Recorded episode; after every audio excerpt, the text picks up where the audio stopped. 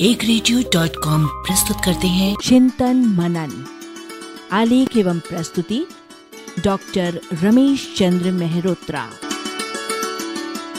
सीखने की कोई उम्र नहीं होती। यदि आदमी अपनी उम्र के किसी मुकाम पर सोचता है कि अब वो बहुत सीख चुका है तो समझ लीजिए कि उसकी प्रगति पर विराम लग गया।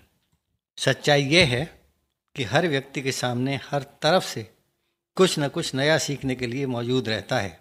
लेकिन यदि वह इस बात को नकारता है तो उसे या तो अज्ञान की या अहंकार की बीमारी हो चुकी होती है।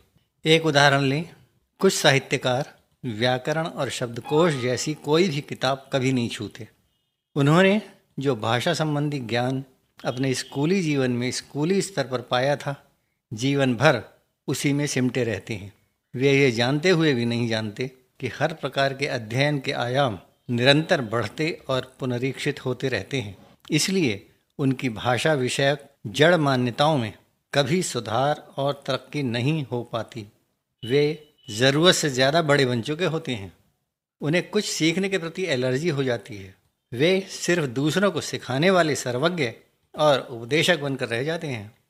यदि आदमी में बढ़ने की चाह होती है तो वह अपने ज्ञान को सदा अधूरा मानते हुए उसमें वृद्धि करता चलता है। सीखने की कभी सीमा नहीं हो सकती। उसके स्रोत असंख्य होते हैं। गांधी जी ने कहा था कि दुनिया में कोई भी व्यक्ति ऐसा नहीं होता जिससे हम कुछ सीख न सकें। कुछ लोगों को गलतफहमी होती है कि सीखने की उम्र सिर्फ़ बच्चों की होती है।